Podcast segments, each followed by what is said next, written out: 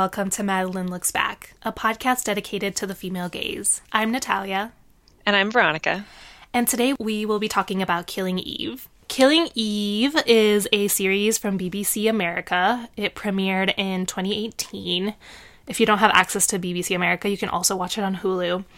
And it was created by one of the goddesses of this podcast, Phoebe Waller Bridge. And she wrote most of the first season. And the second season was largely written by Emerald Fennell. This show is basically a show of a secret agent hunting down a trained assassin slash serial killer. But unlike a lot of renditions of that that that we may have seen in previous movies and TV shows, this is a female assassin, and the detective tracking her down is also a female. So we have like this interesting new gender dynamic in what's a very old and tired sort of script, I guess you might say the two main characters are Eve. She works for MI5 and then MI6, I believe. Yes. Does she start at MI5? Okay. And then Villanelle, who's the serial killer that she's tracking, who's kind of like a Russian operative, but it's sort of fuzzy and becomes clear later. And Eve has been quietly compiling, in just her normal administrative job, she's been quietly compiling all of these different cases that she think are linked together with the same killer. And she believes this to be a female serial killer. And in the first episode, she gets recruited into MI6 because she has picked up on this, and that's something that MI6 has been watching for a while. So she gets pulled onto the team that's tracking this very prolific and very talented female serial killer. And she really starts working the case. And Eve is a little bit different than maybe like the James Bond characters we've seen before in roles like this, trying to track down uh, serial killers and trained assassins, because it's clear that instead of just it, like the series isn't quite so black and white. Like Eve isn't the good guy and Villanelle isn't the bad guy that explicitly. Eve has this odd like fascination and admiration for Villanelle's serial killing career, I suppose you could say. And just to introduce another great character is Carolyn, who re- uh, recruits Eve to MI6. Yes. And she's just so interesting because she kind of starts out like as a mentor for Eve, but then as the show progresses, we start to realize that she it's just impossible to tell like where her loyalties lie. Like she has all these Russian friends and it's like they're on the side of this like dark operative like the 12 that we don't know what they want or who they are and we just can't tell like if she's on their side or on MI6's side. Carolyn is interesting because she is what you'd expect to be like a quintessential spy in any movie, where she just never shows her hand. And you never really know exactly what she knows because there's like layers upon layers upon layers of deception.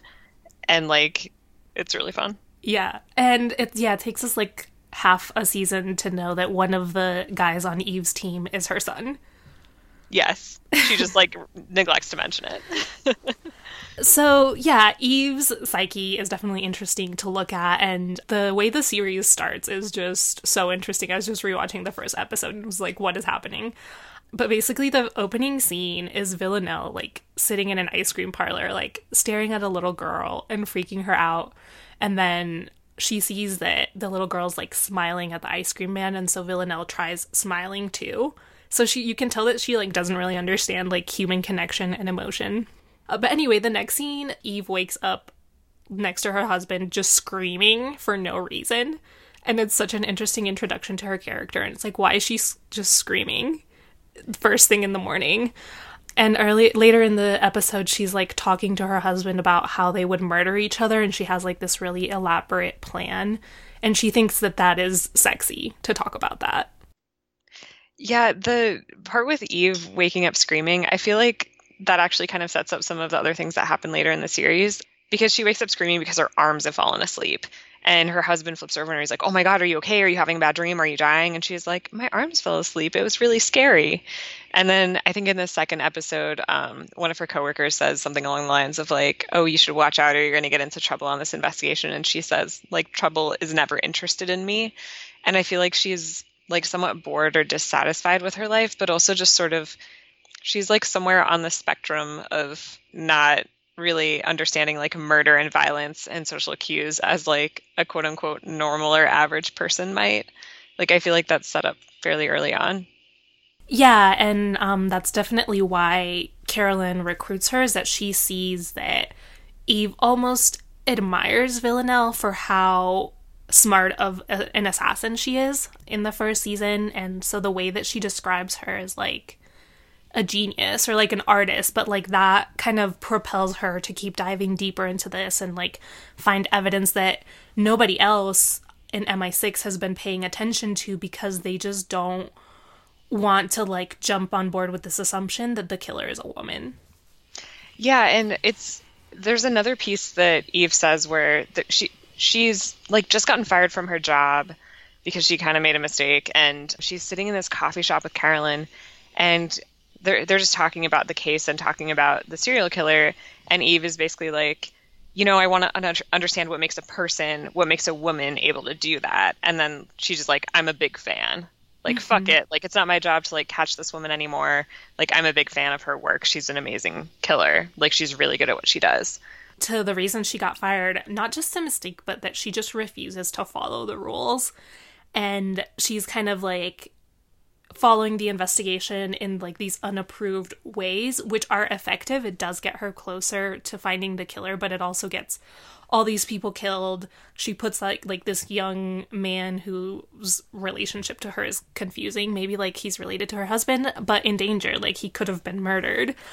So yeah it's not just that she made a mistake but that she just like refuses to follow protocol which is again the reason that carolyn recruits her I mean, I feel like that kind of mirrors also what the show is doing because the show, in so many ways, breaks from like what we understand to be conventional ideas of like female violence and also sexuality. And it's all just wound up like very tightly in this sort of confusing and inextricable ball. And if there are weird noises in the background, it's because my radiator is just like really having a day. Oh no. I was wondering what that was. That's a pretty good segue into some reading that I did for this, so I'll jump into that and um, tell you what Laura Cox has to say about misogyny, maids, and murderesses toward a feminist. Fantastic.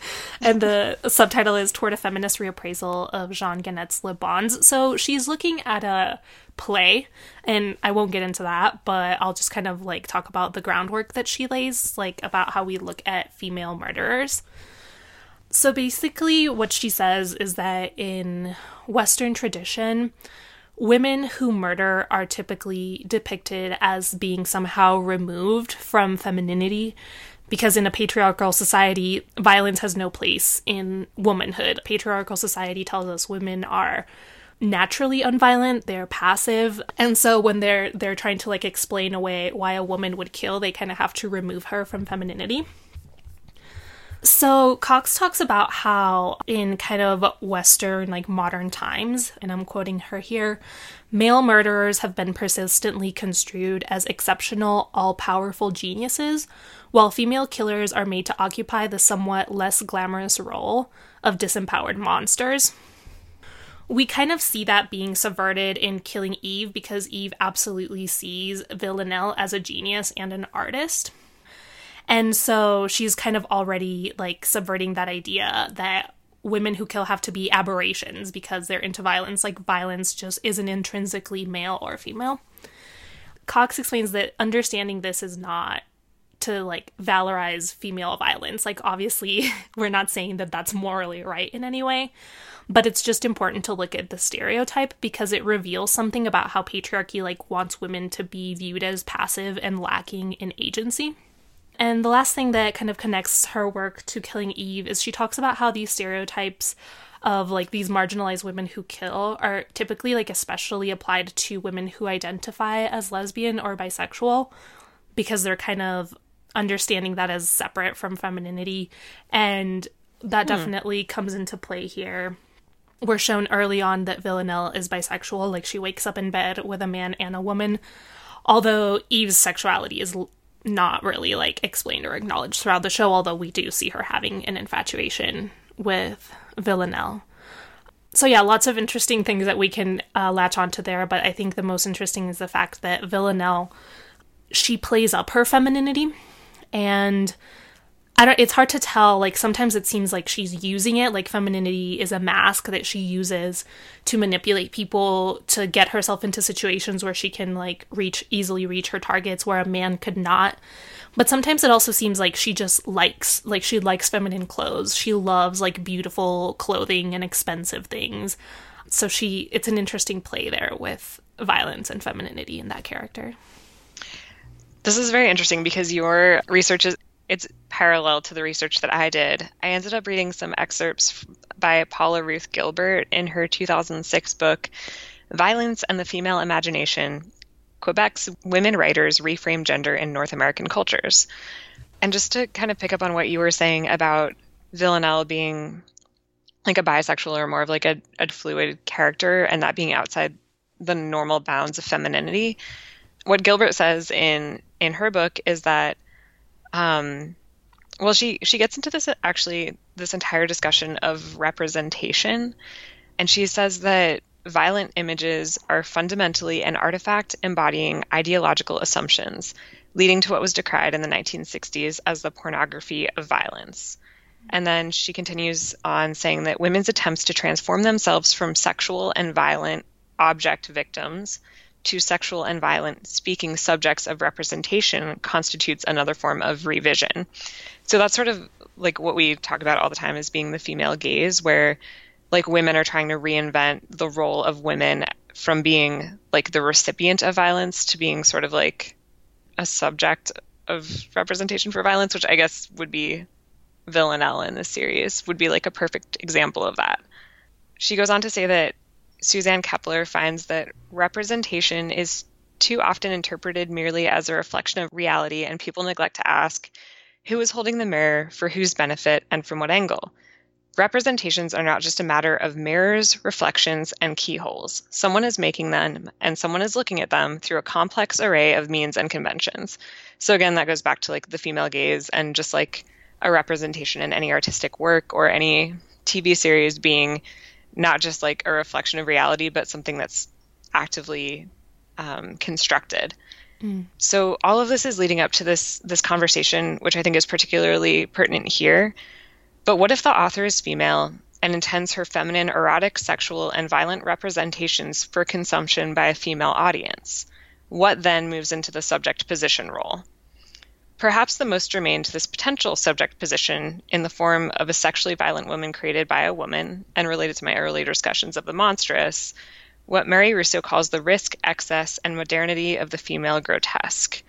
And I think this is actually exactly where Villanelle fits in as being like outside of like the normal and the normal bounds of feminine. And she describes the grotesque as reminiscent of the cave, the grotto esque, the low, hidden, earthly dark, material, visceral space that evokes the cavernous, anatomical female body.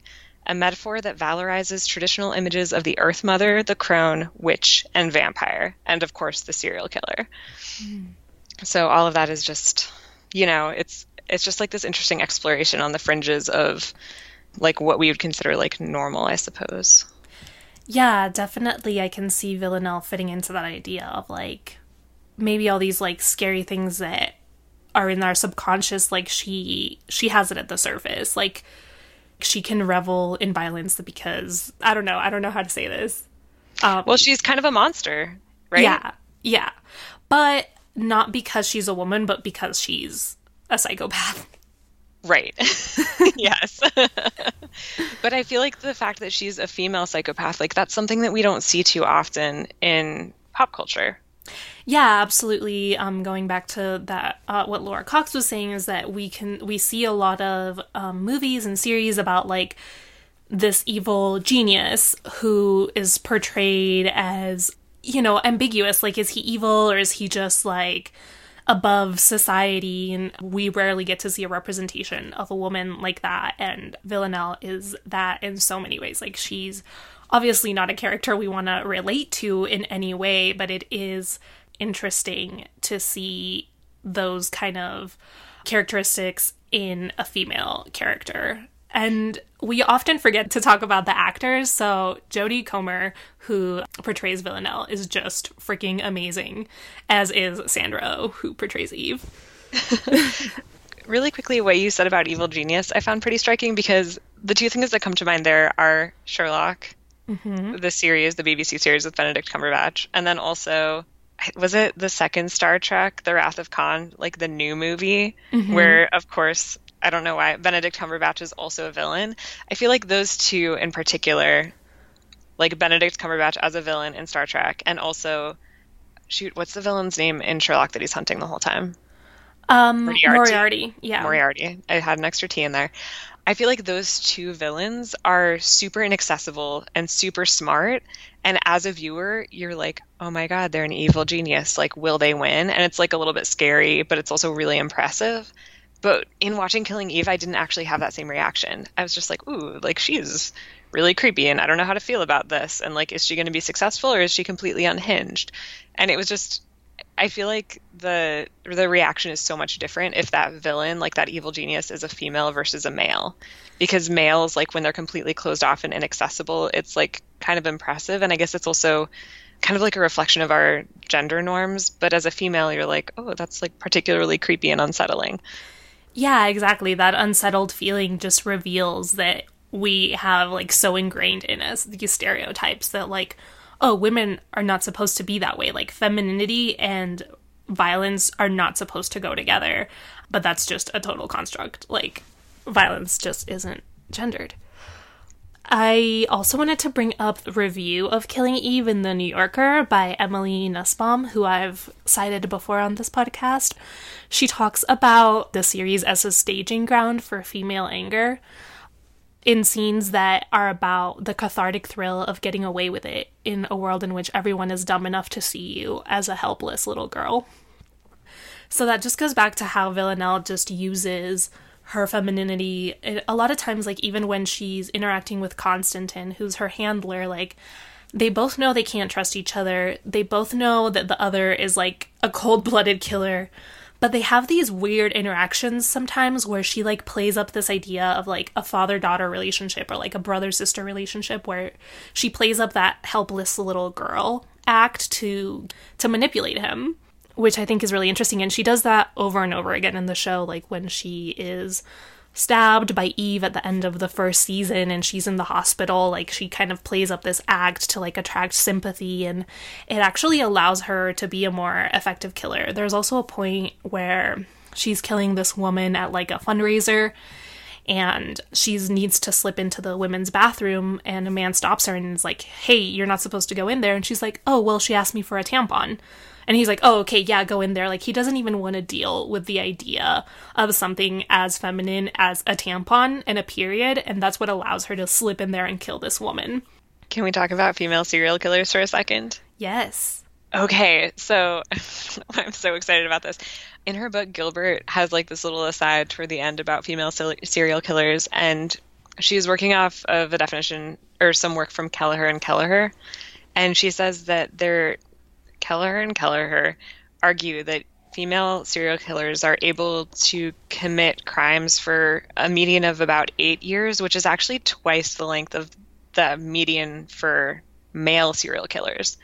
So female serial killers are actually more effective and can operate for a longer amount of time without being caught.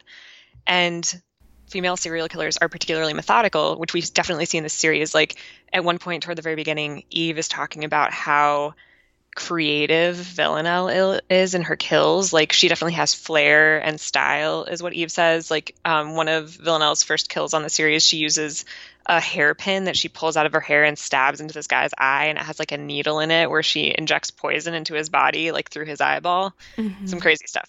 But she, I guess Kelleher and Keller say that in general, female serial killers prefer elderly, children, victims, or lovers or spouses. And typically, female serial killers begin at 25, which is kind of actually just about how old Villanelle is in the series. I think they say she's like mid late 20s and she's been killing for a few years, so that seems to fit.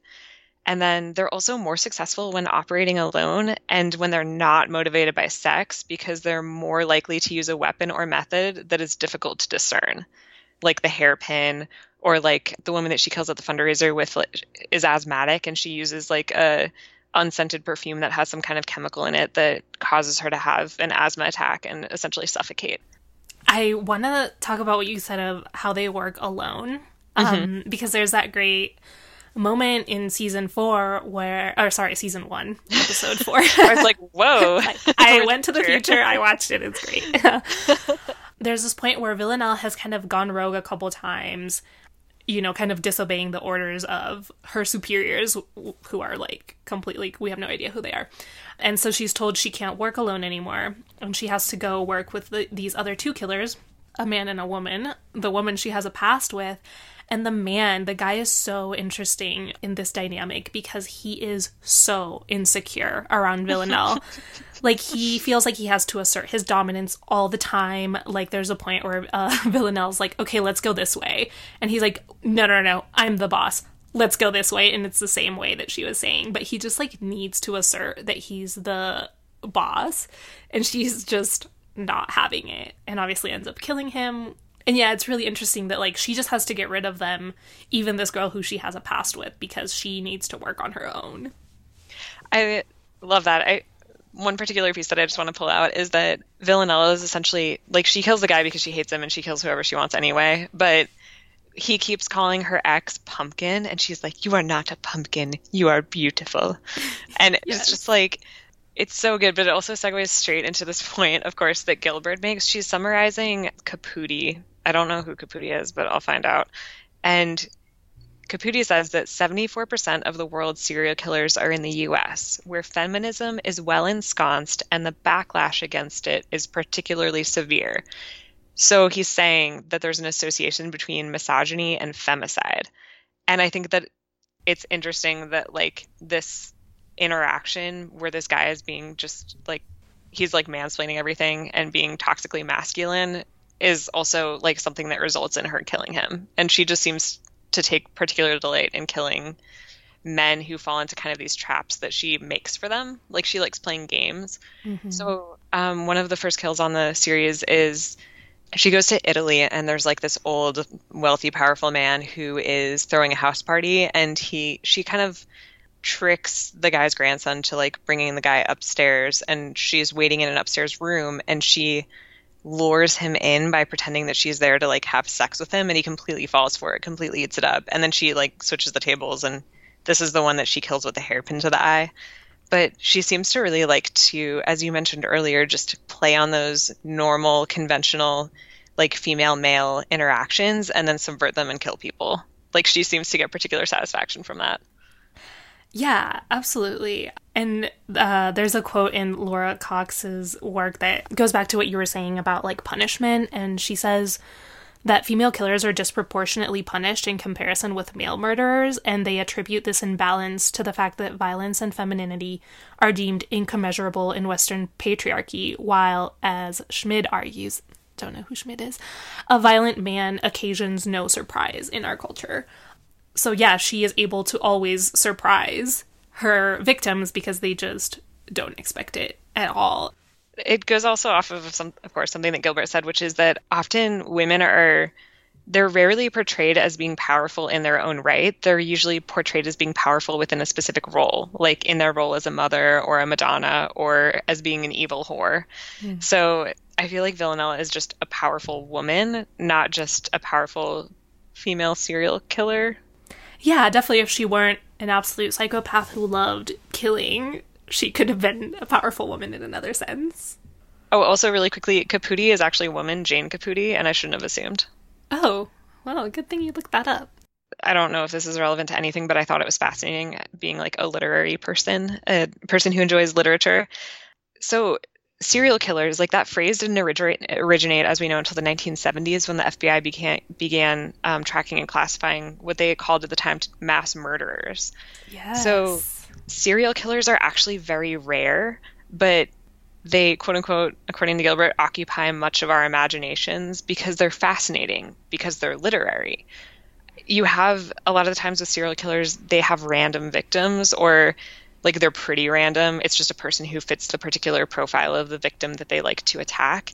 And then they, of course, are the villain, and their actions, whenever a serial killer kills, because it is so, like, quote unquote, desperately random, and that's according to Halberstam, who Gilbert is quoting here, it demands explanation. So we get really hooked on it. So even though to be killed by a serial killer is like probably the odds are somewhere close to winning the lottery, if not less, because of like the way that they operate and the power dynamics and the randomness of it. We just are obsessed with them.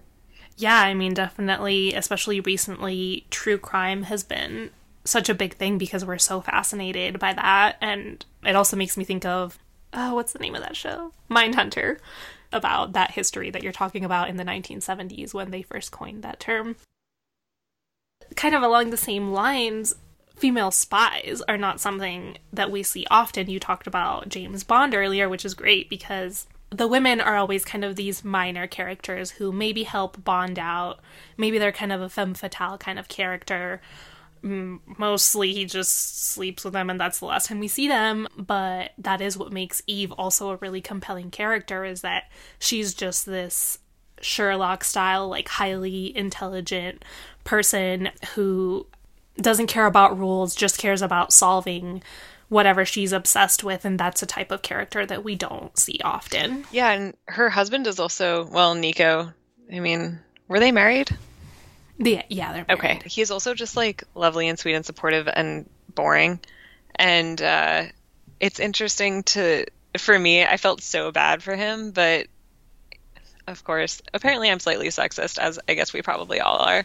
But I feel like in similar series where there's like a super, like a hyper intelligent person who just has like, like a man who has like a lovely, sweet, kind of boring woman, I'm like, well, what did you expect dating that guy? But right. instead for Niko, I'm like, oh, sad. Yeah, I mean that that dynamic is really interesting. Like you never see Bond get married. Like that's just wouldn't even cross his mind or our mind that he would have a wife. But Eve is married, and when she goes into it, like Carolyn first kind of tells her, like, because they're out late, and Carolyn's like, oh, your husband's gonna think that you're having an affair. And Eve is like, no, no, no, he would never think that. And Carolyn kind of clarifies, like, no, no, you should make him think that. Because that's better for him to believe than knowing that she's in MI6 and like in this highly dangerous operation. Yeah. And there's this kind of interesting thing with all these women spies in this show that, you know, Carolyn is a mother, Eve is a wife, and they have to navigate that in a way that a male spy typically doesn't have to. Like, they usually have no ties, no family ties in that way. It's actually really similar to the Marvelous Mrs. Maisel. Because in that one, she's also very much juggling like these. She has like that added layer of pressure where men are allowed to be independent and allowed to pursue careers and allowed to have like that level of removal from a family situation, but women aren't. They have that additional responsibility. Yeah, or like an expectation yes. that they're going to be involved in their child's life or in their marriage, whereas a, a man doesn't. Like, if you see a man involved in his child life, you're like, oh, what a wonderful father. Right. It's like, no, that should just be the norm. I feel like it's important to talk about sexuality in this show, but I'm also don't feel qualified. Yeah. There's basically like two camps. On one side, there are people who are accusing the show of queer baiting, hmm. which is portraying a character, and Sherlock is one of the shows accused of doing this, portraying this potentially queer relationship, but then never making it canon, so never having the characters kiss or confirm that they're in love with each other, so that you're kind of luring in this queer audience with the idea that there might be some representation, but then it's never explicitly said. And on the other side, there's this idea like um, people really enjoyed the queer subtext of the first season. And then in the second season, where Villanelle and Eve are kind of interacting with each other a little more, and having this moment of like there's this scene where Villanelle and Eve are working together at this point, and Villanelle has a mic. She's like infiltrated in this situation, and Eve has the earpiece on and she's listening. And it's like they're going to bed, and Villanelle is speaking to Eve through the mic and kind of seducing her. And Eve kind of grabs this um, guy, Hugo, who she's working with, and has sex with him, but while she's listening to Villanelle in her ear so there's this kind of like sex by proxy situation hmm. that starts to make their um, attraction for each other more explicit, but also at the same time, it becomes a little bit less compelling as it was in the first season where you just don't know. I feel like the way that I interpreted the first season was that Eve is very much sort of on this the boundary of a border in a way.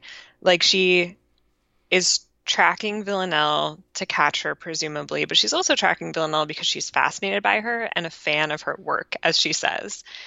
Mm-hmm. So, like, yes, she's sanctioned to track Villanelle as a serial killer, but like, no, it's a little bit twisted that she is actually like, oh, you're such a good serial killer. Like, that's kind of against a, a conventional societal norm.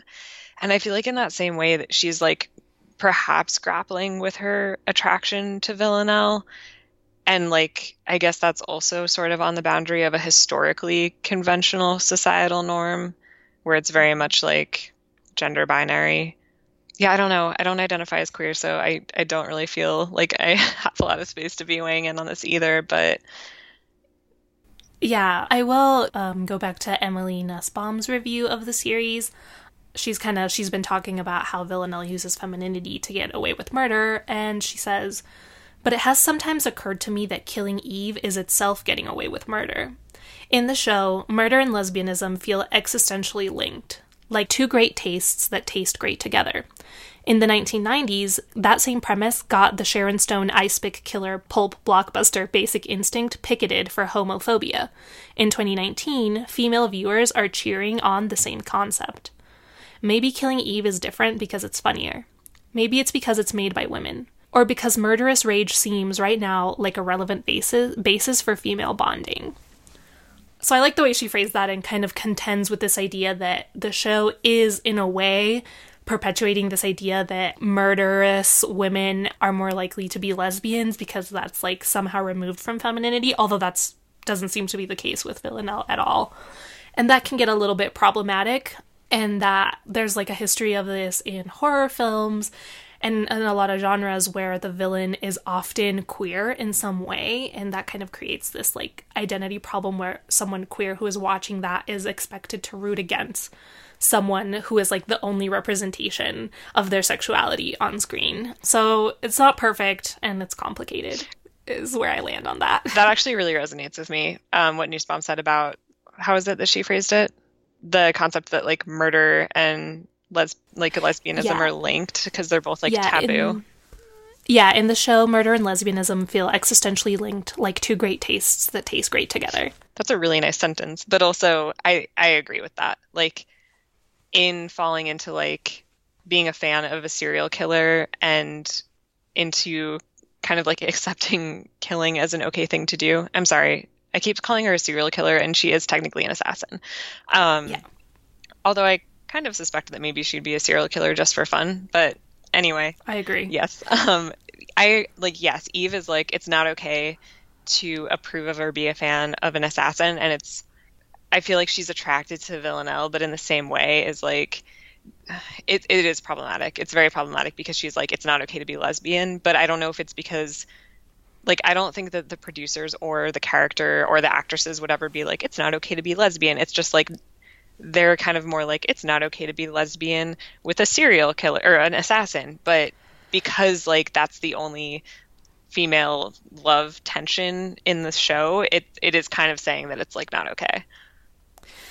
Yeah, it does get complicated and well, first of all, she talks. Uh, Nussbaum mentions uh, lesbianism, but I think it is important to say that Villanelle is bisexual. Like she doesn't identify herself, but we do see evidence of that, and that is like a whole other issue of representation on screen.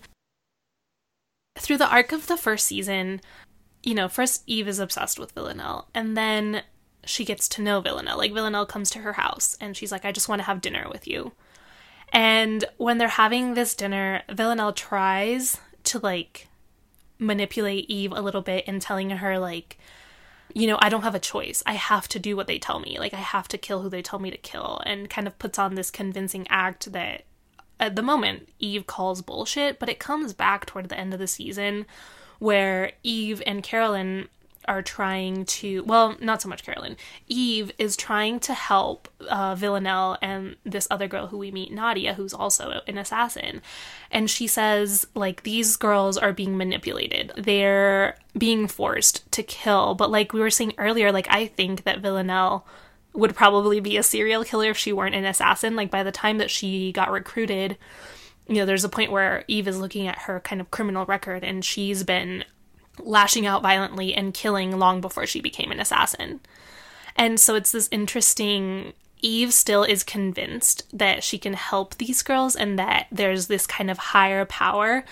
And it seems to be men, like we mostly see it represented through Constantine and this other handler, who are forcing them to do this and manipulating them, but that kind of robs Villanelle of agency. And we kind of see that's not the case because even when they tell Villanelle, don't kill this person, she'll kill them anyway. Like she, at the end of the day, is making that choice herself. Yeah, I get the sense, um, and this could just be my interpretation and me wanting to have a really powerful female character in this series, but I get the sense that Villanelle is like operating within those confines because she feels like it. Like it's something that, like, she enjoys playing with people before they die. Let's be clear.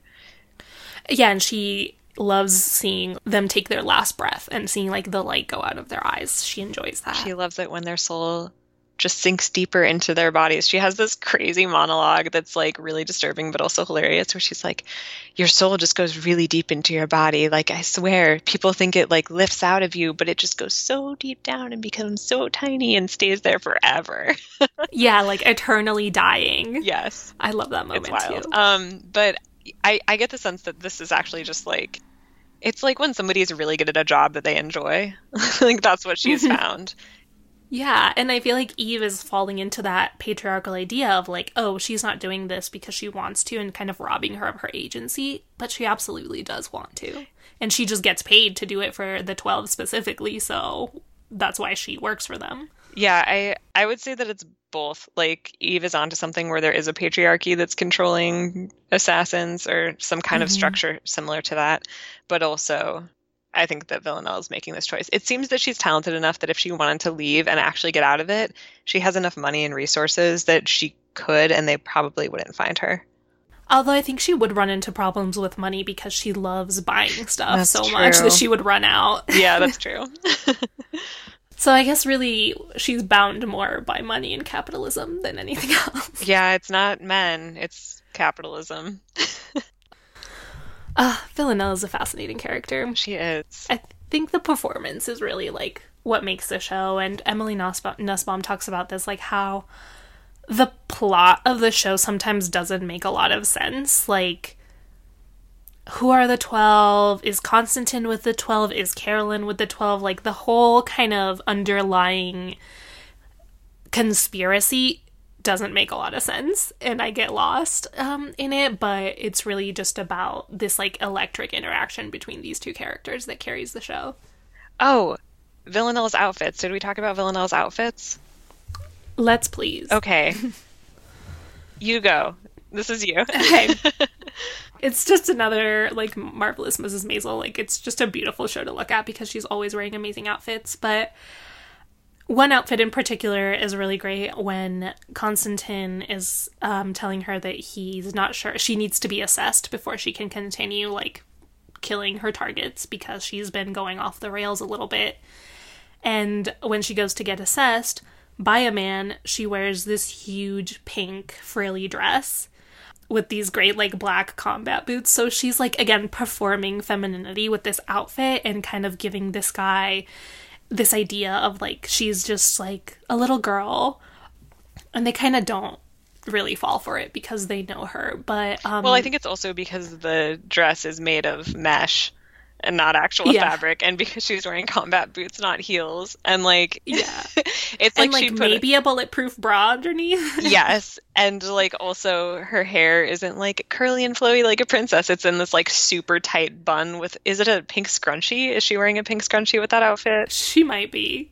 So it's it like she literally just put on a pink dress but like it wasn't even the right pink dress and nothing else matched and then she also like buys clothes for Eve. Mm-hmm. And like she, you know, when she steals her suitcase, Eve just kind of has these like she even makes fun of her and the point when they're meeting. She's like is that a sweater attached to a shirt? Like are they two like, separate pieces? How does this work? She's so confused by that and like she kind of takes all Eve's like cheap clothes out of her suitcase and, and instead puts in this like beautiful dress that looks stunning on Eve. And you know she tells her you have a really beautiful body. And she kind of like I don't know, like that is an empowering thing about her where she's like, you should show off your beautiful body. Like, why not? And I think that why not is often like, oh, well, then society tells you that you're distracting men in the workplace or whatever, but Villanelle does not care about that. No, she often uses that to her advantage. Although it is also a little bit interesting because it clearly makes Eve uncomfortable. Mm-hmm. And in that way, like, is that so much different than any other unwelcome advance? Because, like, it is also kind of a form of control. It's a power move. Yeah, that's really where she's like, I'm taking your clothes away, the things that you chose for yourself, and I'm telling you to wear these things. And yes, they're beautiful and designer and thousands of dollars, and they look stunning on her. Mm-hmm. But it's also kind of a little bit like Jabba the Hutt with Princess Leia. Yeah, that's a good way to put it for sure. But like, it's not a metal bikini though; it's a gown. It's a beautiful, gorgeous gown. it is beautiful. and at least like when Eve tries it on, she likes the way that she looks. Where like Princess Leia was enslaved and hated that outfit. I mean, we can only assume it was a desert and it was hot, and her underwear were made out of metal. So that sucks. We're so sorry, Leia. Yeah, gosh, that's just the worst bikini. Ugh, terrible. I know for some reason I'm just remembering that scene when we were talking about outfits where Villanelle she has like these flowy wide-legged pants and like this like really awesome top and she comes back to her apartment building after killing somebody and there's this old woman coming down the stairs and she's just like mocking and taunting this old woman yes. who's like coming down with like she like stepped on one step and then stepped down with the other foot so she's standing with both feet on one step and then stepped down like how little kids go up and down stairs mm-hmm. and she's just like acting like the woman's a dog and she's like I don't remember the French, but she's basically like, "Come here, come on, you can do it." the woman is like, like screw you, basically. But it actually occurred to me when I was rewatching the series that I don't know if she was trying to be mean. I mean, I think she probably was, or if she like because she's a psychopath doesn't understand that to encourage someone like she's like you're encouraging a dog to come is actually super rude. They have an interesting relationship because then when the woman gets to the bottom of the stairs and is already about to throw the bags in the trash can, she's like, "Oh, do you want me to help you with those bags?" So she knows she's being a dick. Yeah. Although the woman also like after Eve hooks up with another guy in the building, the woman's like, "Nice job." Or Villanelle does. Yeah. With yeah, yeah, Sebastian. Sorry, yeah, um, so they have an interesting relationship, and that's kind of the closest that Villanelle has to like a yeah. friend or family. Although later that same episode, I just wanted to say that she's running on the treadmill and she's like practicing how to laugh, and it sounds exactly like a porpoise, and it's like the best thing. At least I think she was practicing. She, I think she was practicing how to laugh and not how to impersonate a porpoise. Yeah, she like hears a woman's laughter on the radio and she imitates it. And then when she goes out with Sebastian, she uses that laugh, and he's like, "Oh, you're so cute." so it's like extremely effective. Like that's I love that. Like she watches someone imitates their expressions and nails it. Yeah. Oh, one more thing that um, popped into my mind is just in terms of like how this show gives us a lot of great different representations of women. There's Elena, who we don't see much in the second season, but in the first season, she's just really she never beats around the bush and she always says things the way they are. So when, um, you know, Eve is working with her team and they're trying to figure out, like, oh, what did Vill- Villanelle do to this guy? And Kenny's like, um, she, you know, she did this. And Elena jumps in and she's like, she cut his knob off. and she's just a great character. And they're always like, how would Elena phrase this? Because she just always just cuts to the chase. And there's also this great scene where she had a really bad day and she's like, I'm going to go buy three bottles of wine and cry while humping my ex boyfriend. Carolyn is like, okay. Yeah, she's like, yep. Yep. like, that is that. what kind of day we have collectively had. Yeah. But then she's like, but also, I love this job and this was the best day of my life. yeah. like, on the way out. Uh, she's an excellent character. She is. Do you want to jump into some recommendations? I just have a quick one. I read this article. It is by Lindsay Crouse at the New York Times, and it's an opinion piece, and it is called My Ex Boyfriend's New Girlfriend is Lady Gaga. How do you compare yourself with one of the most famous women in the world? Amazing. It is amazing. So she, I really enjoyed the piece. I identified with a lot of it, but it's basically like, you know, like we're used to seeing it. It's not like none of us lived in the quote unquote olden days before the internet, really, before social media and dating, but um, it's not like those days where you can break up somebody and never see them again like you will constantly see pictures of your exes online with like their new wife and their baby or what have you. And I guess her phone started blowing up um, maybe a couple of weeks ago. She says, I was eating bodega grapes at my desk on a recent Monday morning, gearing up to wrangle my inbox when my phone started buzzing. Check Facebook, check Twitter. Are you okay? It was an emergency. My ex boyfriend, I learned, had a new girlfriend, Lady Gaga. While I'd been watching the Super Bowl on television in New York, they were snuggling in her private box at the Hard Rock Stadium at Miami Gardens. And then it said, Page Six produced a deep dive into Lady Gaga's new quote unquote mystery man. Refinery 29 announced that Gaga was wearing 2020's hottest new accessory, a normal boyfriend. I dated this normal mystery man for seven years. Anyway, so she just goes through like the weirdness of um, like navigating when an ex is dating someone famous because you know we all tend to compare ourselves to our ex's current relationships, and she actually ends on a really empowering note. She says, The point is, Lady Gaga is living the ambitious life that we keep saying women should embrace. A quote I remember reading from her, probably on Instagram, says, Don't you ever let a soul in the world tell you that you can't be exactly who you are. It's so easy as you get older to find the best in who you've become, to make the most of it, and maybe even to get a little complacent about it. But if Lady Gaga can do what she wants and even expand on what she wants, why not me too? Why not let being exactly who I am mean trying to be the best I could be? Lady Gaga continues to challenge herself to try new things to thrive. I love that. Yeah. That sounds funny and great. I'll have to read it. Yeah. Oh, one more quick part was she was going to an event that like that weekend after she found out and she said I was going to wear a black dress I'd gotten on sale years ago to an event that weekend for probably the 27th time. But Lady Gaga would never do something like that. I've never owned anything that cost more than a week's worth of groceries, whereas she's a woman who wears pieces of raw meat on the red carpet. I went to a nice store I'd never been inside before and I tried something on. The clerk asked me what the occasion was. I found out from Facebook my ex boyfriend was lady- dating Lady Gaga. I told her and she looked me up and down. Huh, she said, Really? The dress was too expensive, but I bought it anyway. Why should I accept less than Lady Gaga? That's great. It's so good. What did you find? So I recently watched the new Harley Quinn movie, Birds of Prey and the Fantabulous Emancipation of Harley Quinn which I think the title has since been changed to Harley Quinn Birds of Prey because nobody was going to see the movie. And I will preface this by saying that I typically do not like DC movies at all. I mean, barring the Dark Knight series. Yes. But especially hated Suicide Squad, where we first got introduced to Margot Robbie's portrayal of Harley Quinn. And she's just treated horribly in that movie, and I hate it.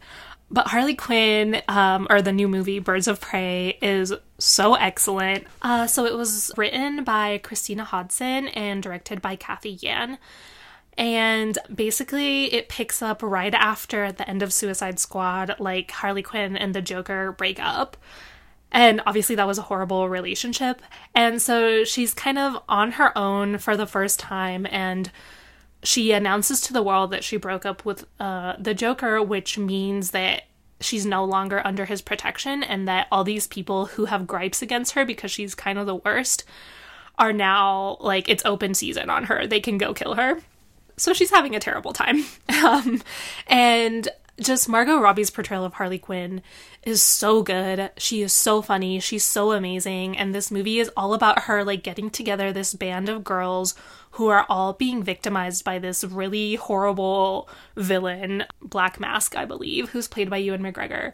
And it's just such a fun movie. It's so great. It just like gives these characters space that I think they don't typically have in superhero movies to just kick ass and be amazing and the fight sequences are so so good. I I was listening to this podcast about it and they were talking about how like you know, when you're putting together like a fight sequence for a woman, like she can't always fight exactly like a man because she might not have the same weight to put behind a punch. And, you know, they like, they use their legs, they use props around them, they use really like crazy weapons, and it is just so fun and so well choreographed, and the music is amazing. There are all these great moments where like Harley Quinn and Black Canary are fighting, and Harley Quinn says to Black Canary, like, here, you need a hair tie? She's like, yes, I really do. And it's just like these moments of solidarity between women and like freeing themselves from this idea that they have to be like under the protection or control of a man that is just so good. It's a great movie. I'm really glad you said that because I saw the previews and I was like, her accent bothers me and was not planning on watching it, but I'll check it out. Yeah, and I also heard that the actors did the majority of their own stunts, which I just loved because they're so impressive. And yeah, her accent is pretty silly, and everyone kind of hates her in the movie, but for some reason, I love that about her. Hmm. She's still absolutely herself, even if everybody hates her. That's delightful. I mean, it's not cool if you're being a dick to everybody and that's why they hate you, but I mean, there's still something in there. Yeah, I mean, she definitely learns to have friendships with other women by the end of the movie. Spoiler alert. Um, but I like that journey that she has to take. It's very cool. It's been great potting with you. You too. Thank you guys for listening. Oh, quick note if you're going to prepare yourself for our next episode, our next episode will be on sex education, which is available on Netflix. It's delightful. And make sure you follow us on Instagram at Madeline Looks Back and you subscribe wherever you listen to podcasts so you'll be the first to know about new episodes. And make sure to review us on iTunes. This podcast is produced and edited by its hosts. The music is Lost Souls by Portrayal. You can find a list of all the articles and theorists we cited today in the show notes.